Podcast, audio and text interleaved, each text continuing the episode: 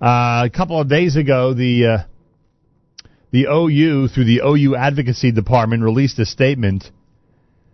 Uh, today, the OU praised the introduction of the bipartisan Zero Tolerance for Terror Act into Congress by U.S. Representatives Joe Kennedy of Massachusetts and Ted Deutch of Florida. The bill, which has five Democrat and Republican co-sponsors, would allow Congress to quickly impose sanctions on Iran if the Iranian government commits an act of terror, provides support for terrorist organizations, or violates international law by acquiring ballistic missile technology.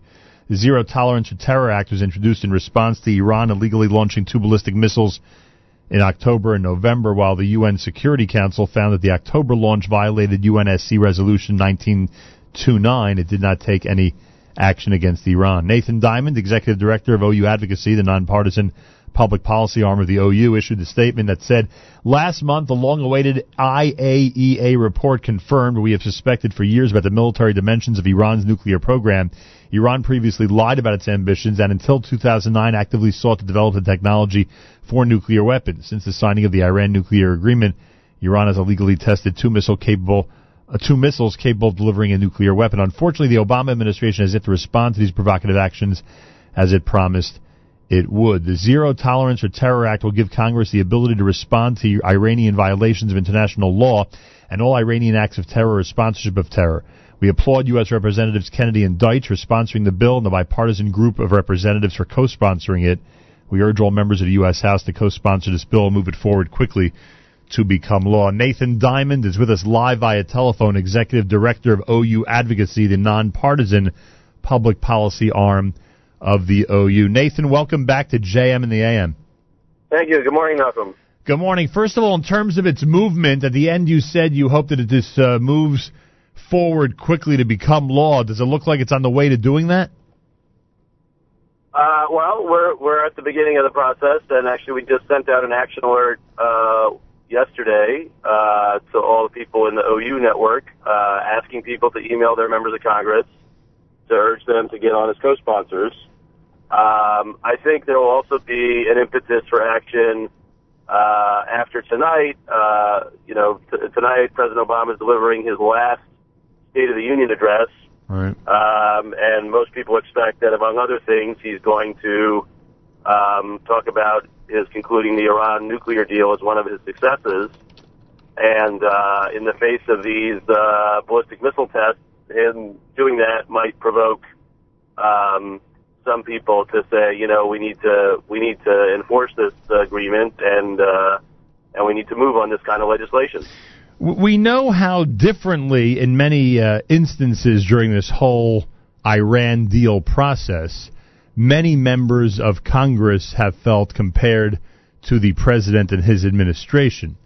Um, it looked, in fact, for a while that uh, Congress might have the ability, or those who are pressuring Congress might have the ability to actually stop the deal. Now that the deal is in place, I don't mean to minimize the hard work that's being done by members of Congress and groups like yours. They are it, it is exemplary work and work that needs to be done.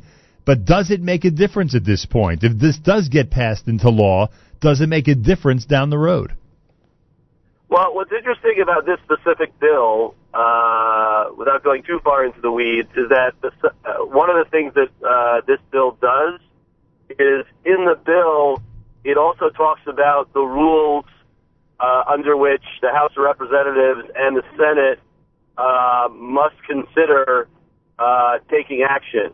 And in fact, it sets things up so that there's, you know, uh, once once there's something like a ballistic missile test, um, you know, moving Congress moving sanctions cannot get bottled up in committee, and it can't get delayed by Senate, you know, rules and procedures. Um, the Congressman Deutch and and Kennedy, you know, looked at what happens and what happens on a regular basis, and try to, so to speak, short circuit a lot of the delays that can happen. So this particular piece of legislation, if it gets enacted, um, in terms of real impacts, could uh, and and should accelerate uh, sanctions against Iran. Um, if you're asking the ultimate question, uh, is it going to dramatically undo the deal or change Iran's behavior in the immediate term? Uh, that's hard to say. Um, um, and and more dramatic actions probably won't happen, honestly, until there's the next president takes office. But that doesn't mean we can just sit around and do nothing for about 12 months. Oh. Iran is very actively pursuing uh, its goals. Oh, I'm not encouraging that, and just the opposite. I am encouraging the incredible work that you and others are doing on this. I just, you know, wonder what it'll be like down the line. It always seems that, and, and you indicated in the statement, by the way, or that your office at least did in the press release, it, it seems that Washington, in this case, I mean the White House, um, you know, takes its time to react to these missile tests and and to and to uh, you know and and to release uh, powerful statements at the at the minimum in regard. So what was even what was even more remarkable about this was that this this was, did not get so much attention because it occurred uh, in the week in between uh, Christmas and New Year's. Um, not the missile test. The missile test happened earlier, but um, uh, the the White House actually sent a message to Congress um, uh, the, the specific date escapes me at the moment. I think it was something like on December 30th or or so. They sent a message to Congress notifying them that they were intending to respond to the test and and announce some sanctions. Right. And then later that same day, they sent another message to Congress saying, uh, basically, "Oops, um, we we still have some more uh, work and figuring out that we need to do." uh, before we can go ahead with uh, taking this action.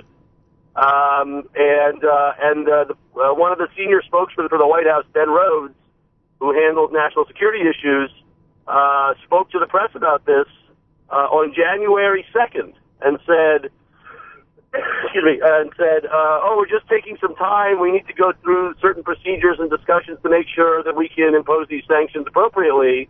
Uh, meanwhile, what's the date today? January 12th? Yep.